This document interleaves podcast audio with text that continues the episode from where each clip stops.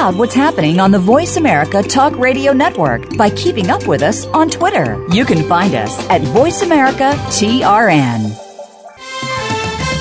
The following program is being brought to you on the Voice America Variety Channel. For more information about our network and to check our additional show hosts and topics of interest, please visit VoiceAmericaVariety.com. The Voice America Talk Radio Network is the worldwide leader in live Internet talk radio.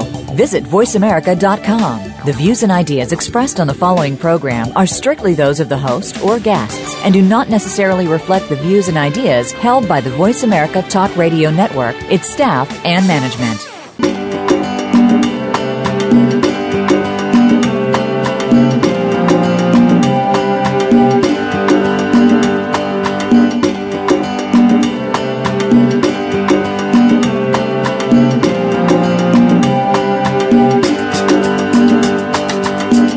Save our wildlife, save the environment, save our world. It all starts with a little knowledge. Welcome to Our Wild World with Ellie Weiss. There is so much that's being done and can be done with help from specialists and marginalized community groups to you. We'll discuss the future of Africa, the wildlife, and the people, and show you how it affects the entire planet. Now, here is Ellie Weiss from the Wild Eyes Foundation. Good morning and welcome to Our Wild World.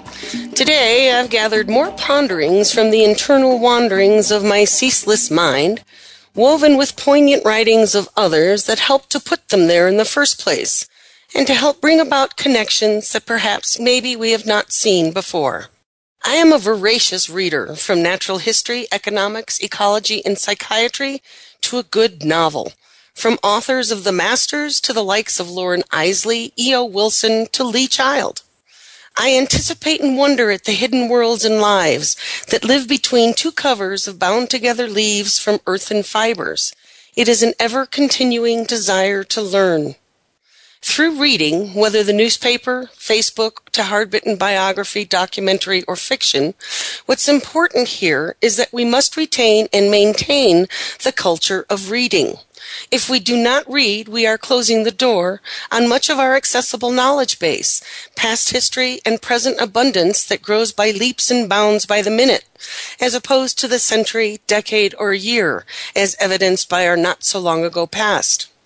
Since time immemorial, the ability to form words, both speaking and written, has been correctly acknowledged to be man's most outstanding trait. There is an intricate philosophical link, at least in the Western tradition, between language and beliefs and choices, and thus moral reasoning and self determination. It is through reading and speech that we are uniquely able to gain and transfer knowledge through a set of symbols that can transcend dialect and affiliation of spoken languages.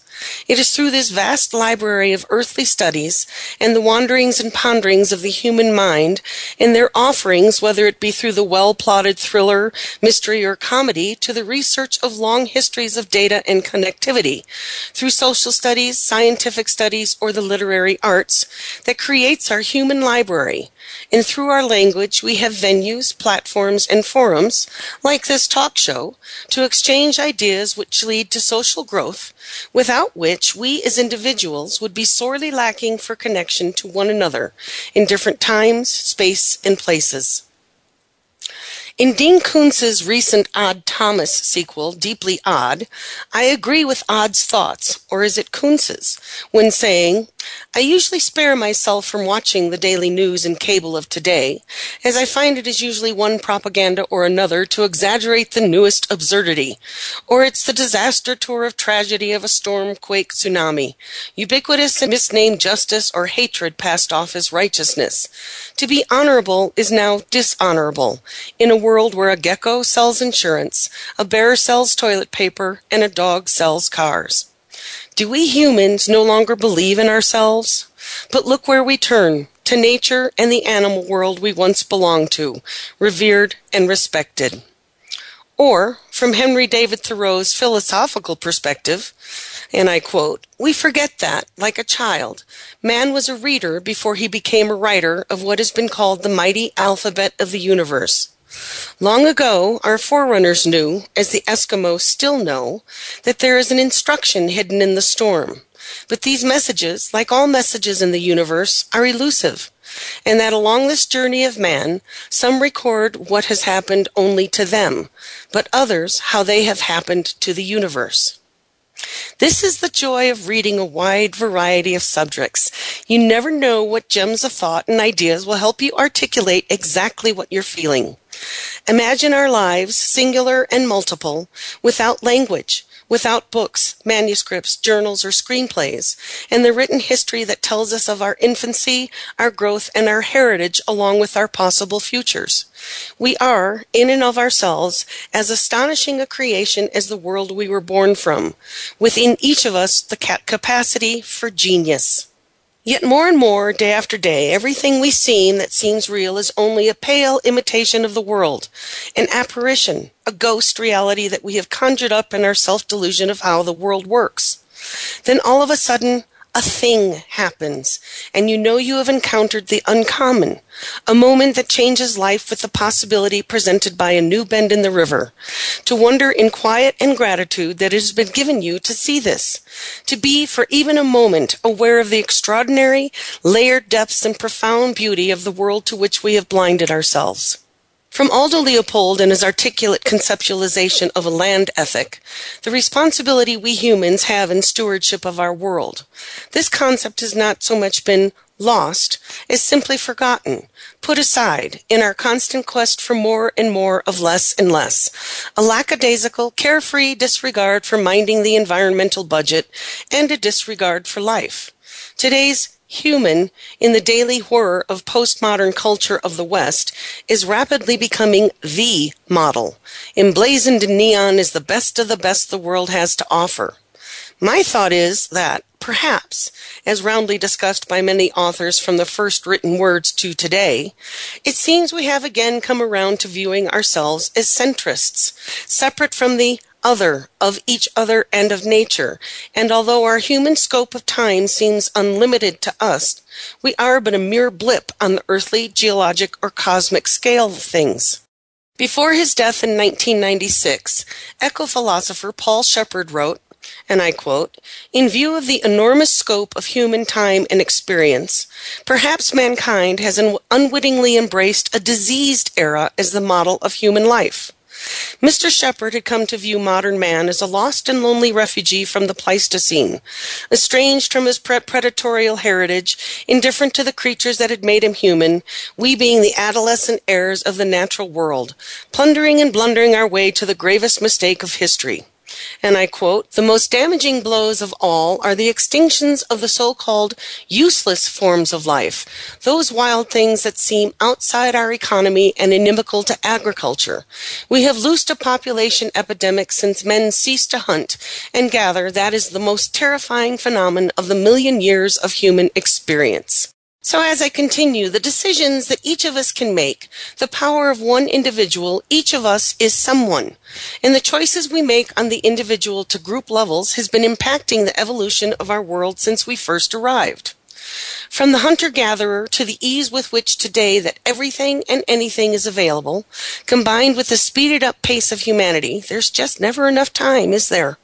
The global and cosmic non-static nature of the universe and its laws, which science will readily admit we know very little, is still slowly being unraveled. But now it's not just knowing about it, we really are unraveling it from the very core.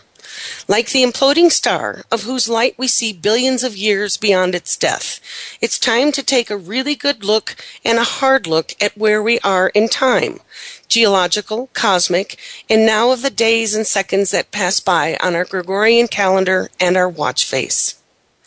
In Loren Eiseley's The Hidden Teacher, he writes of his wanderings and coming upon a spider web. As many biologists, zoologists, and studiers of non human life forms often consider, what is it like to be a spider, an elephant, or a lion? Eiseley writes of his musings upon coming across a spider web. Quote, Curious, I took a pencil from my pocket and touched a strand of the web. Immediately there was a response. The web, plucked by its menacing occupant, began to vibrate until it was a blur. Anything that had brushed claw or wing against that amazing snare would be thoroughly entrapped. As the vibration slowed, I could see the owner fingering her guidelines for signs of struggle. A pencil point was an intrusion into this universe for which no precedent existed. Spider was circumscribed by spider ideas. Its universe was spider universe. All outside was irrational, extraneous, at best raw material for spider. And I continue. As I proceeded on my way along the gully, like a vast impossible shadow, I realized that in the world of spider, I did not exist. I began to see that among the many universes in which the world of living creatures existed, some were large, some small, but that all, including man's, were in some way limited or finite. We were creatures of many different dimensions passing through each other's lives like ghosts through doors. This framework of thinking that only humans quest for cosmic answers of self goes back to Descartes, whose dualistic universe of absolute mind at one end and absolute matter at the other admitted nothing in between. Indeed, Descartes reasoned that since animals are not rational, they are not conscious, and since they are not conscious, they cannot even be aware of pain. Their piteous howls during the horrible experience he conducted on them were to him mere reflex, the unfelt expression of material reactions akin to the shrieking of a tea kettle. But now we find through both medical, science, psychological, and veterinarian research, and data that intriguingly, intriguingly expound through any number of volumes on conservation, medical science, or the internet, that we now know through our studies of brain functions and mapping, chemistry in the body, that there are neurological centers that are direct connections between body and mind, assisted by the chemical receptors and triggers in the brain, blood, microflora, and biological functions of the human and non human animals. As Caitrin Nicol says in Do Elephants Have Souls?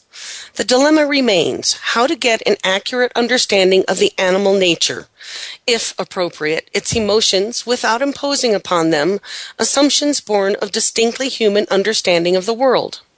The taboo against anthropomorphism exists for many reasons. First of all, we as human beings are prone to mistake the thoughts and feelings of each other, even the people we are closest to. How much more so is this a risk in speculating about members of another species? We, the human race, are masters of projection, from the teddy bears and figurines that we befriend as children to the humanoid robots or computers, smartphones, and Interact Smart TV that we may build or purchase as adults, engineered to cue us to respond to them like sentient beings. We like to feel that these inanimate objects have a reciprocal affection for us, although we always know, at some level, that they do not. This brings us to another conundrum of our modern Western science and postmodern world that is the whole concept of life is so mechanical that if you look closely, not even people are supposed to be anthropomorphized. Emotional, holistic terms such as love, sorrow, and concern have no place in an impoverished language of chemical transactions at the micro level and selection pressures at the macro. These chemical transactions and selection pressures are essential influences but from our current knowledge of them, they are acutely inadequate to describing the subtleties of lived experience. Some cultures with a higher general estimation of animals than our Western culture may not precisely share this view or may just accept that animals have a language that is obscure to people. It is, an interest, it is interesting to consider how the everyday proximity to different kinds of creatures may have affected the development of our cultural beliefs. That is, elephants, higher order primates, and the like are not native to the West, and thus our basic common sense of what animals can think or do calibrates at the level of, let's say, horses and dogs, which we tend to underappreciate anyway. But in Asia and Africa, where there's been much more natural interaction between people and very smart animals, and not as novelties but as members of other communities, most cultures seem to take a more expansive view of animal potential. Caitlin O'Connell Rodwell, an insect biologist, got involved with human elephant conflict and being able to communicate across species through simulating language when the Namibian government hired her to attack the perennial problem of keeping elephants from raiding crops. Fences, ditches, sirens, and border rows of chili peppers had all failed to protect local farmers' livelihoods or were impractical to maintain. O'Connell Rodwell's solution was to isolate a particular elephant alarm call out of a recording of layered vocalizations and rig it up to play it back when they came too close. The reaction was astonishing. With none of the customary deliberation or sig- signaling from a leader, they instantly flapped their ears and whooshed away. There is a story related by a Kruger Park ranger during efforts to repair the fence between the Kruger and Mozambique, which resulted in a mother and baby elephant being stranded on opposite sides of the fence. Becoming very agitated as the workers approached, the ranger, ranger said the cow elephant stopped, put her trunk through the cables to calm the calf, and seemed to be thinking about her next move. He said he could not prove what happened next, nor did the other rangers believe him, but this is what he saw, and I quote. She talked to that kid. She told him exactly what to do. And without any further fuss, he did. He turned out away from her and the fence and went into the deep shade of a tree 20 yards away, where he stood motionless, becoming virtually invisible. I knew exactly where he was, but could hardly find him again when I looked away. I saw her rush down to the gap and out into the road as he as the truck appeared. She raised a huge cloud of dust, stamping and blowing, making short charges at the vehicle, frightening the crew sufficiently to get them back to back off and go away. And when the noise and confusion was at its height, the calf, in camouflage, made his move.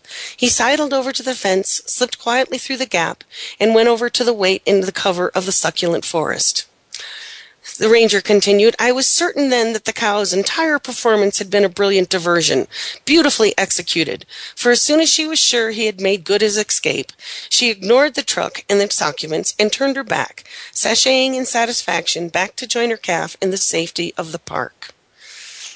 It is not uncommon for those who spend their time mingling with wildlife to witness occurrences that go beyond conventional assumptions about what animals can know or do. As Katy Payne writes of a conversation she had with a senior scout from the Intaba Mangwe Park in which she asked him how he speaks of events that seem to be outside normal experience, he, surpri- he surprised her with a shout and a burning stare. You just tell what happened. You just tell what you saw. You must simply tell what happened, he repeated quietly as she sat there in shock. Only God knows what it means. Unpacking this remarkable exchange yields several items of note. First, there is the dynamic presence of the unknown in daily life. Second, there is the question of what to do about it. Because it is unknown does not mean that it is unnecessarily unknowable, nor that it isn't. The choice to tell about it represents a hopeful effort that it might be understood, though not a presumptive one. There is no undue effort to explain, to impose some kind of theory on it, but an openness to whatever it might reveal. But finally, on the optimistic side of understanding, there is a reminder of the awesome significance of language in the urging to tell what happened. What could be more crucial in the search for truth than this ability to translate individual experience into common comprehensibility? You just tell what happened, and someone else will hear it. So stay tuned. We'll be right back after the break. And you can call in at 1 866 472 5788 or send me an email at wildize at wildize.org. We'll be right back. The Internet's number one talk station. Number one talk station. VoiceAmerica.com. Wildlife. No wild, no life. Big, scary, beautiful. Predators are in danger. Without them, our rivers dry up, our forests don't grow, our communities go hungry, our biodiversity crumbles. Wildlife drives our planet's ecosystems. The wild effect. It's in our hands. Ellie founded Wild Eyes Foundation because she loves Africa and to remind us that there are more harmonious and less destructive ways to live on our planet. She does this so we may be able to look inside ourselves and understand the deeper partnerships that connect us all and to take responsibility for our lives and our Earth. Africa is one of our last remaining wild places and the origins of humanity. It is irreplaceable. Africa is at a crossroads, on the brink of possibilities. We can choose to let its wildlife be lost forever, or we can help save it. In Africa, it is still possible to make a difference. Visit us at www.wildize.org to learn how you can make a difference. We only have one Earth. If we don't care, who will? W I L D I Z E dot O R G. Streaming live. The leader in Internet Talk Radio. VoiceAmerica.com.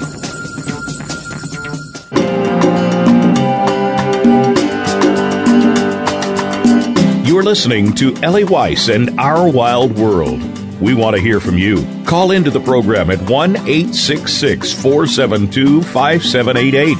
That's 1 866 472 5788. If you'd rather send us an email, please send it to wildize at wildize.org. That's W I L D I Z E at W I L D I Z E dot O R G. Now, back to our wild world. Welcome back. Um, we were I've been talking about some ponderings and weaving together, so I'd like to continue on and just pick up where I left from the break.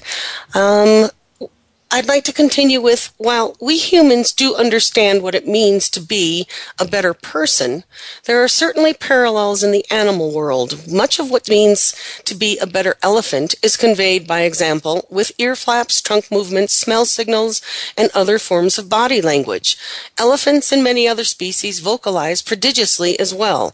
Engaging in elaborate discussions is a part of everyday activity. Thus we come again to the importance of language and the transfer of knowledge. For us, it is reading or communicating with each other. For elephants and lions, we now know that their language may be as socially complex, though not perhaps as vocally extensive as ours. Ms. Nicol of Elephant Do Elephants Have Souls continues On the other hand, as these capacities do have a bearing on the stature of the species overall, it ought to follow that other species with heightened ability should be accorded value for those things as well. In any case, tactically speaking, one would think that sensitivity and respect for life at different levels would find themselves in common cause. We can all recall examples from human history in which people's natural sympathies towards others, whom they knew deep down to be like them, were closed off by feats of ideology, and of still more examples where the baseline of those natural sympathies left much to be desired. Our natural sympathies represent an individual kind of moral insight to be nurtured rather than squelched wherever they appear. Without establishing equality per se, this surely applies to our relationship with animals as well. There is a wonderful quote from Henry Beston from The Outermost House, where he states, quote, we need another and wiser and perhaps a more mystical concept of animals. Remote from universal nature and living by complicated artifice, man in civilization surveys the creatures through the glass of his knowledge and sees thereby a feather magnified and the whole Im- image in distortion. We patronize them for their incompleteness, for their tragic fate of having taken form so far below ourselves. And therein we err, and greatly err. For the animal shall not be measured by man. In a world older and more complete than ours, they move finished and complete, gifted with extensions of the senses we have lost or never attained, living by voices we shall never hear.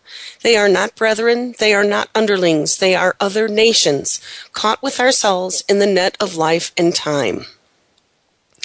Life and survival are the essence of being and reacting. That is, the ability to move around in a dynamic environment, sensing the surroundings to a degree sufficient to achieve the necessary maintenance of life and reproduction. Our genetics and our environment together create life, represented by the unerringly real challenge for biological imperatives and the cellular programming, whether you call it creation, evolution, or destiny, and that which we call the mind, there is not a robot in the world that knows the things a puppy knows. Life, that which is genetically programmed to survive, life begets life, and it is constantly evolving, adapting, adapting, and changing. Thus, so are we and our societies and our knowledge base. We are constantly shifting paradigms. It just usually takes a generation or two to actually see that the shift has happened. Five to ten years from today, we will be in as different a world as we were 20 to 50 years ago from yesterday. This brings me to another paradigm shift that is happening right down, and it is beautifully laid out in a new book called Zoobiquity by Barbara Natterson Horowitz, a doctor of cardiology and psychiatry at UC Davis. Another of my favorite authors, ethologist Marc Bekoff, says this is an import- this important book shatters barriers between disciplines and professions, a must read for students interested in animals, evolution, and who are considering careers as biologists, ethologists, physicians, veterinarians, nurses, dentists, psychotherapists, nutritionists, and many others. Personally, I think this book is a must read for all of us because it is so decisively shatters presumed boundaries that are keeping us from moving forward as humans and a species in connection with our non human neighbors. As Darwin observed in The Origin of Species, we do not like to consider animals our equals, yet all of biology, the foundation of medicine itself, relies on the fact that we are animals. In fact, we share the vast majority of our DNA with them. People have long wanted to preserve a definition of humanity that keeps us on a higher and separate plane than that of other living beings around us. With the publication of The Origin of Species, Darwin gave us a new and unnerving way to conceive of ourselves in relation to animals. That man and beast are simply different branches of the same tree rather than different forests altogether. Evolution in its geological time frame is still happening, but, very, but at a very different tempo as humans evolve to shape the world around us. This includes evolution through our chemistry and how we use discoveries through our societies and through our biosphere. We are changing every living thing on an unprecedented scale, some for the better, but many more for the worse. The book Zoobiquity astounds with the crossovers between the relevance of animal health and human health and every parallel in between. Much of our recent science, especially medical and academia of the past 100 years, has focused exclusively on the 1.6% difference between humans and non-humans. Zoobiquity helps us focus on that fundamental 98.4% that we share with other life forms, from the rudimentary gut flora and bacteria to the complex biological functions and facets of our bodies and brains, thus leading us to a better understanding of the other possibilities between species that we share, such as emotions, diseases, stresses, and behaviors under similar circumstances.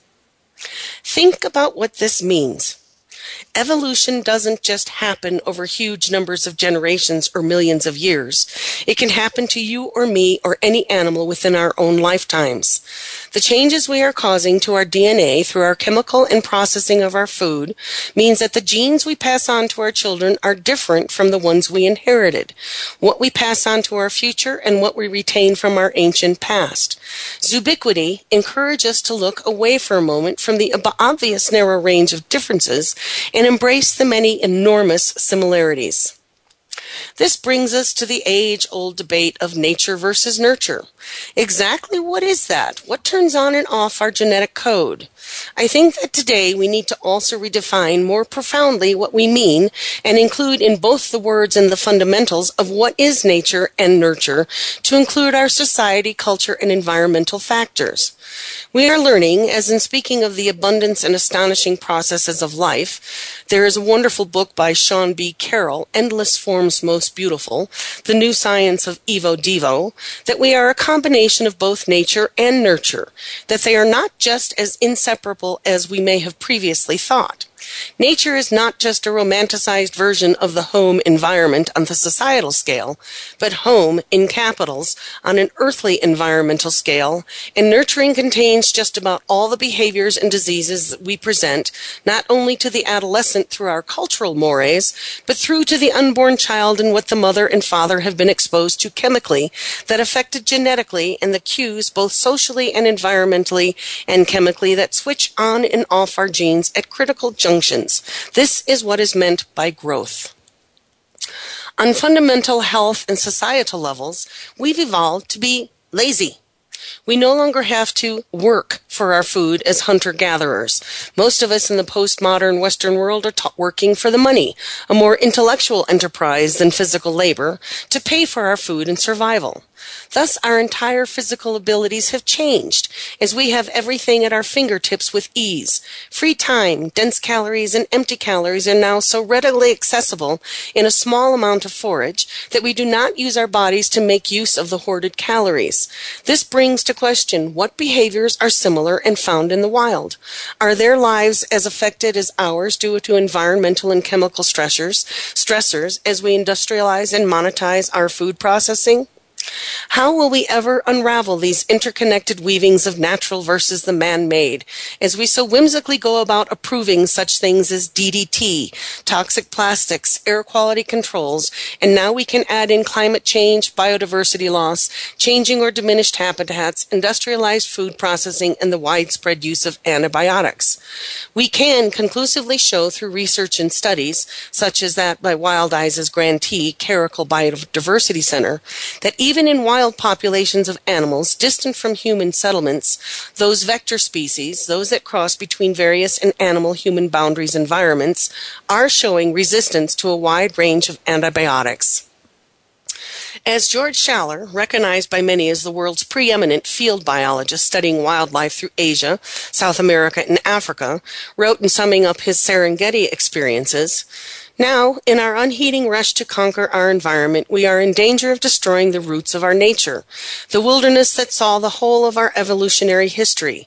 Perhaps as we transcend our past, adapting to new patterns of culture and becoming less human by today's standards, the wilderness will become superfluous. But for the present, the salvation of our humanity lies in the spirit of such areas as, as, the Serengeti, where man can renew his ancient ties and ponder his uncertain destiny.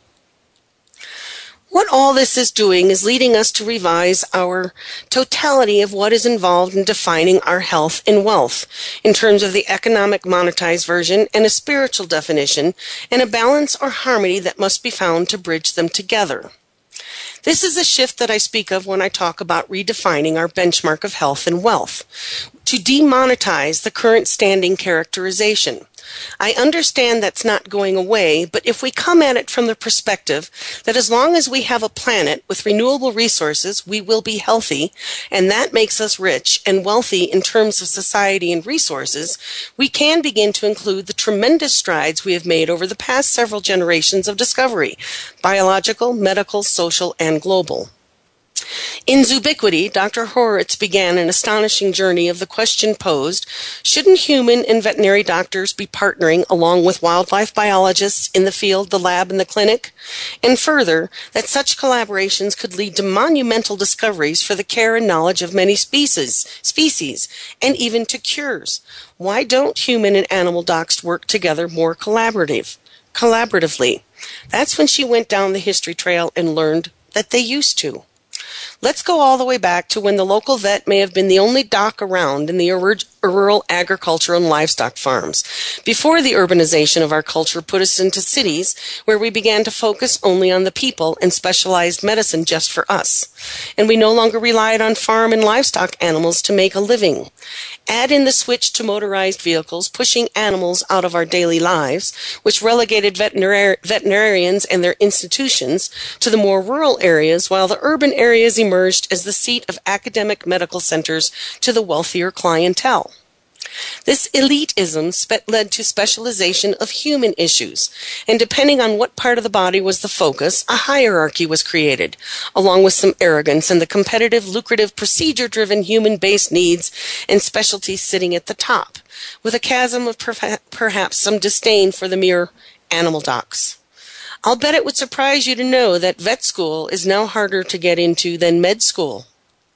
Furthermore, with collaborations between animal and human docs, what we're learning is that what we'd assume to be uniquely human diseases have their correlations and parallels in the rest of our living world.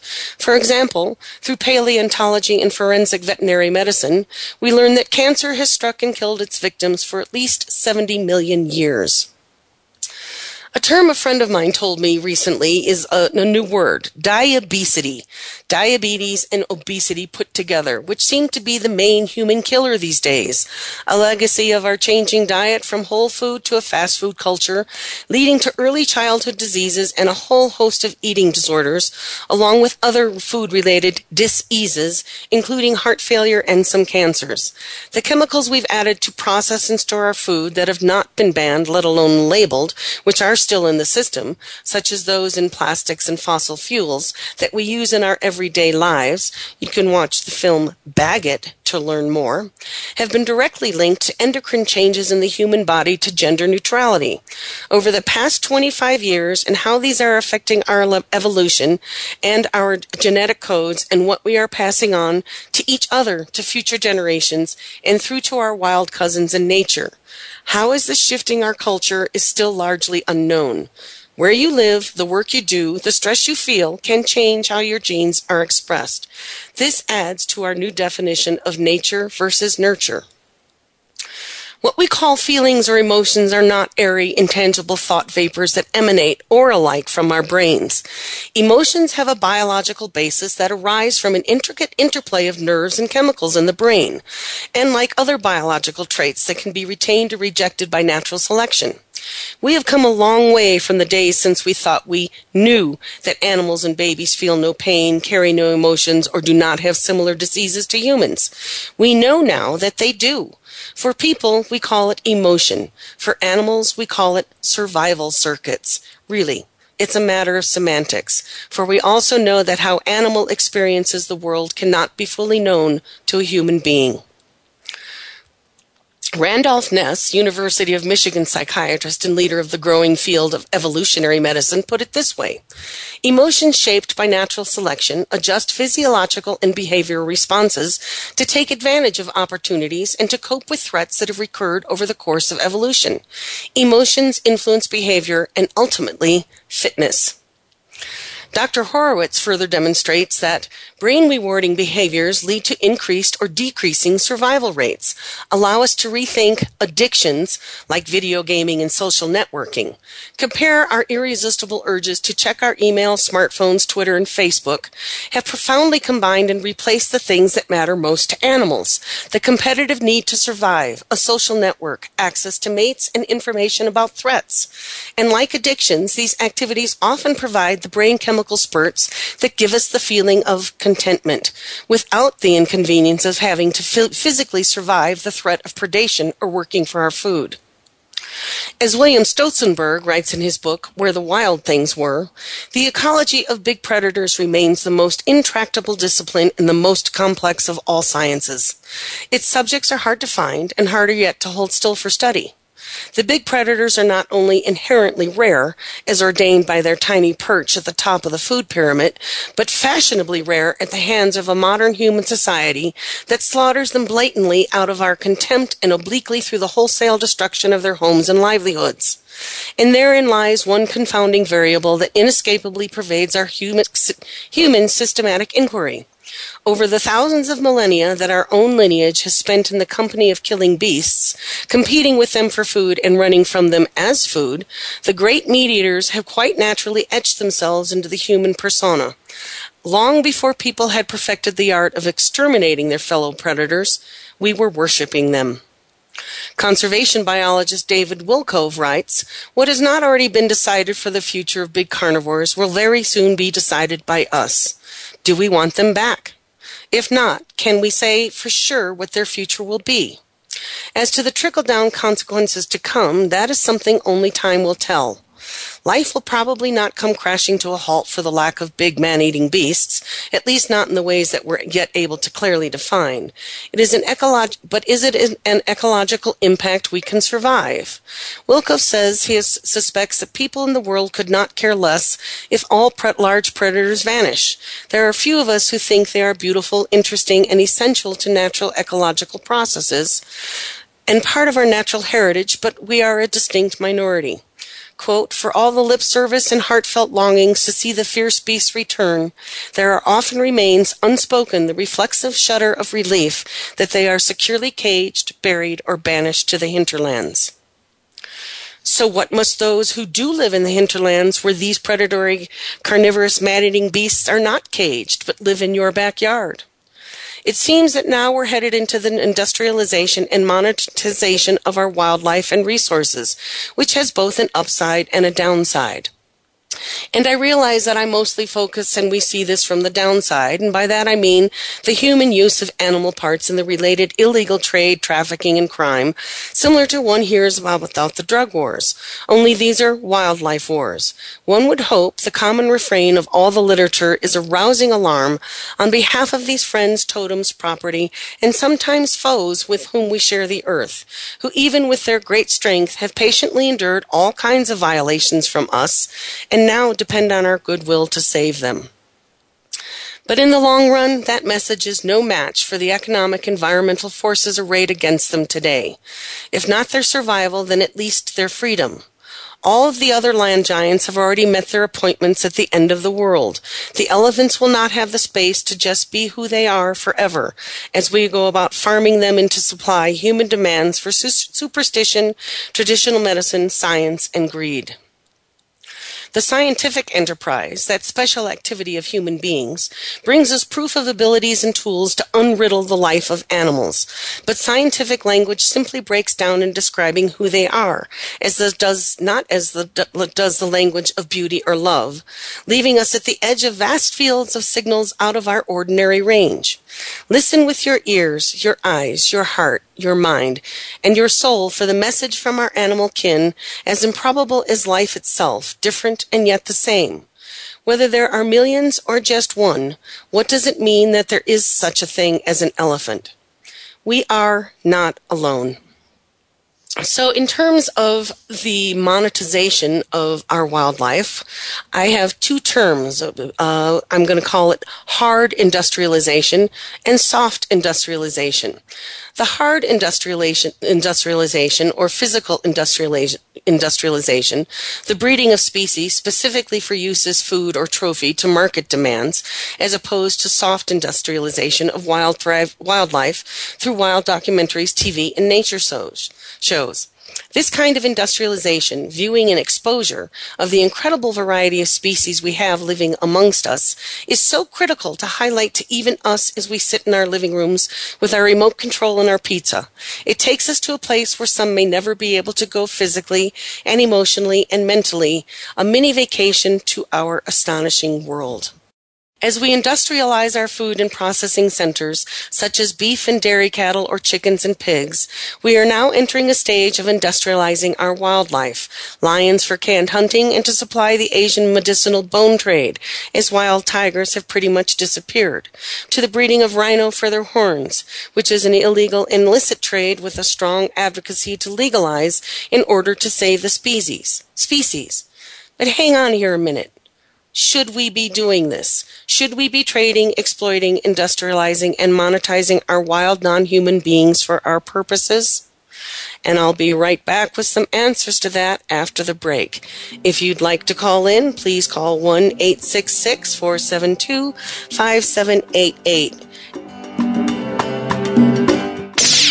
The Internet's number one talk station. Number one talk station. VoiceAmerica.com. Wildlife. No wild, no life. Big, scary, beautiful. Predators are in danger. Without them, our rivers dry up, our forests don't grow, our communities go hungry, our biodiversity crumbles. Wildlife drives our planet's ecosystems. The wild effect. It's in our hands. Ellie founded Wildize Foundation because she loves Africa and to remind us that there are more harmonious and less destructive ways to live on our planet. She does this so we may be able to look inside ourselves and understand the deeper partnerships that connect us all and to take responsibility for our lives and our Earth. Africa is one of our last remaining wild places and the origins of humanity. It is irreplaceable. Africa is at a crossroads, on the brink of possibilities. We can choose to let its wildlife be lost forever, or we can help save it. In Africa, it is still possible to make a difference. Visit us at www.wildize.org to learn how you can make a difference. We only have one Earth. If we don't care, who will? W I L D I Z E dot O R G follow the Voice America Talk Radio Network on Twitter. We're at Voice America TRN. You'll get the latest fix on what's happening with our shows, this week's featured guests, and general happenings that you should know about at the Voice America Talk Radio Network. Now you don't have to miss anything when you're away from your home or office. Just go to twitter.com forward slash Voice America TRN or follow along with us at Voice America TRN, the Voice America Talk Radio Network. Network. We're on the cutting edge of social media. Can you keep up? Streaming live, the leader in Internet talk radio. VoiceAmerica.com.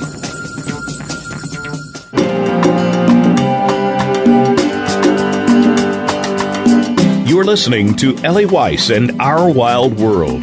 We want to hear from you. Call into the program at 1 866 472 5788. That's 1 472 5788. If you'd rather send us an email, please send it to wildize at wildize.org. That's W I L D I Z E at W I L D I Z E dot O R G. Now, back to our wild world. And welcome back. Right before the break, I asked an interesting question. Should we be trading, exploiting, industrializing, and monetizing our wild non human beings for our purposes? Today, with all we have learned about so many of the other mammals we live with, their intelligence, their social lives, the morality, shall we say, do we, like the slavers of old, have the ownership of everything else on earth? To use at our whim and command, to decide who and what lives and dies, and to use the resources as we eat ourselves alive? What we have to decide as one kind of being to others is the rightness or wrongness of our acts as only we can. Shall we be the instigators, the ones to raise awareness and be the architects of a conservation mindset, rather than simply the economic beneficiaries? It is, a very, it is very costly in terms of management of wildlife habitat security and security of people from the damage wildlife can do. We are dealing with two separate yet connected problems. How do we want to live with wildlife? Are we right in saying that we can economically benefit from their use? Is it right that we should even think of doing so? To another being whose social and emotional lives are possibly more complex or at least equal to ours, and if we are to economically use or benefit from the trade in live beings, such as elephants, rhinos, and lions, and others. Our industrialization and monetizing of wildlife poses such questions, and the debate rages on, while in the meantime the elephant and rhino are the silent victims. Nature is not kind, thus we humans continuously attempt to control it for ourselves, sometimes good, most times full of unintended consequences. So the real question is, what kind of planet do we want, and who will we choose to allow to live with us, and how, and more importantly, why? By that I mean the purpose we would designate as to the usefulness of everything around us. The folks who do live with carnivores and other possibly problematic relationships with wildlife on a daily basis live mostly in underdeveloped or protected areas of our world, where there are large swaths of wilderness and those who must live with it in concert or conflict often do not directly benefit from the soft industrialization of wildlife and its, connect- and its connected revenues for economic or social security.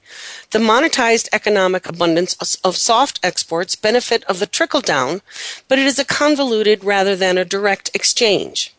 It goes through the safari tour camp operator and the national park or federal system or the outdoor sporting goods versus the direct fees procured by the sustainable or utilization of wildlife. Let's call it hunting or food. This is the niche the NGOs, such as Wildize, try to fill and uh, complete that gap and build a bridge so that there is a direct connection between that place in the wild that means sanctuary, where we people love to go when our world just gets to be too much. And we can do this physically or through the television and the internet or traveling there to directly support your non consumptive use of nature. There isn't a clear channel to nature lovers here in the West that show where their money is going or even how to understand the politics and policies that guide how our wildlife and wilderness are being used, protected, or in some cases, willfully destroyed. As we are yet so young a species of modern man that our science and technology are just opening the doors to the magnificence that surrounds us, while at the same time we are losing it at a rate that is rapidly outpacing our wisdom to use the tools we have created. How can we ever replicate Earth as a model if there is no Earth to stand on? The power of one in redefining our health and wealth can spread like a virus, a good virus, from operating through social dis-ease to social goodwill and reinforcement. Bring our lives back to earth first, which will have a huge impact on our mental, emotional, social, and physical health and well-being. This takes education, paying attention, being aware, and reading. If we don't look outside through the written world and social consensus, challenge the norms, then we could well still be saying the world is flat and the sun revolves around us. So what we have to decide as one being to others is the ethical and moral rightness or wrongness of our acts inside of all the facts that we have learned and the other emotional, sympathetic, and parallel lives that live in the wild. We are dealing with two separate yet connected problems with all the changes in our social and physical structures and systems, this is fundamentally changing our so- social focus. What we teach our children is important. What we pass on genetically, environmentally, and the endless forms most beautiful that surround us, will it be consumption to the end or nurturing ourselves in our only place to live? We are interacting with each other daily, and children growing up in the world they will be responsible for, living in, and making decisions about. This is the astonishing life of our world and the power of one. It is all interconnected all the time, everywhere.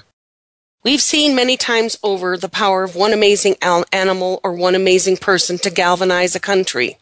We need to help translate this power of the ambassador to all our brethren in the world and the wild, where most of us cannot see it, touch it, or photograph.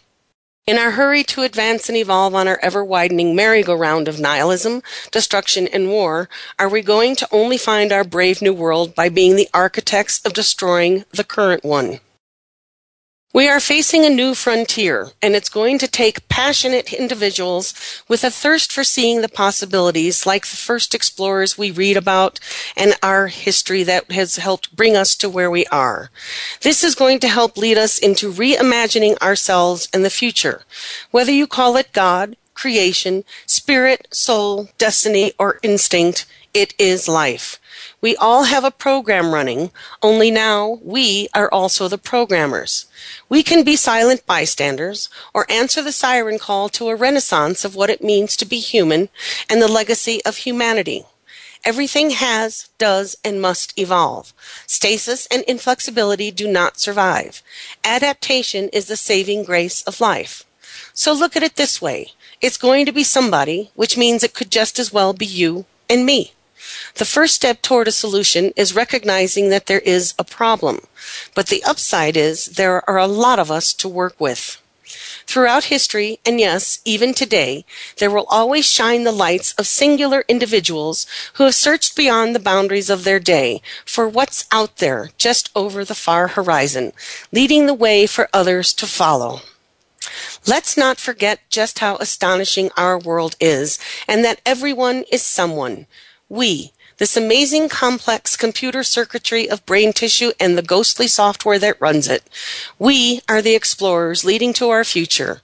Somewhere, anywhere on earth, anyone has the unbounded possibilities to alter our course at every imaginable level of existence. In contrast to our natural wonders, we have created a feast of escapes from the harsh realities of our industrialized world.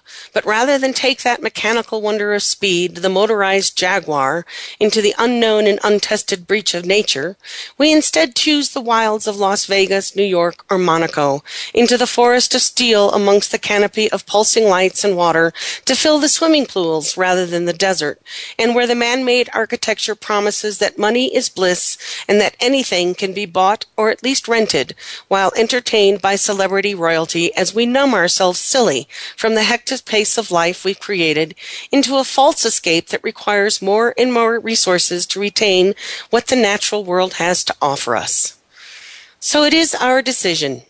We have a choice, and each of us can make that choice. It is our wild world. It is our future, and we can change that right now. So if you'd like to learn more about Wildize, please visit our website at www.wildize.org. I always enjoy hearing from you via email at wild.wildize.org at wildize.org. You can follow along with us on Facebook and Twitter and discussion groups on LinkedIn. After all, what this show is about is connecting with you, my dear listener, and uh, creating connections that will help bring us to the next stage and a new era of who we want to be. And by we, I mean not only our human community, but the decisions we will make about every other living creature that lives with us, all the other earthlings. So thank you for tuning in and listening to Our Wild World. This is Ellie Weiss, and I'll be back again next week. Thank you again for joining us this week. Be sure to tune in next Monday at 11 a.m. Eastern Time, 8 a.m. Pacific Time for another edition of Our Wild World with your host, Ellie Weiss, on the Voice America Variety Channel. Think about living with wildlife during the coming week and what you can do right now. Thanks again for listening to the preceding program brought to you on the Voice America Variety Channel. For more information about our network and to check out additional show hosts and topics of interest, please visit VoiceAmericaVariety.com. The Voice America Talk Radio Network is the worldwide leader in live Internet talk radio. Visit VoiceAmerica.com. The views and ideas expressed on the preceding program are strictly those of the host or guests and do not necessarily reflect the views and ideas held by the Voice America Talk Radio Network, its staff, and management.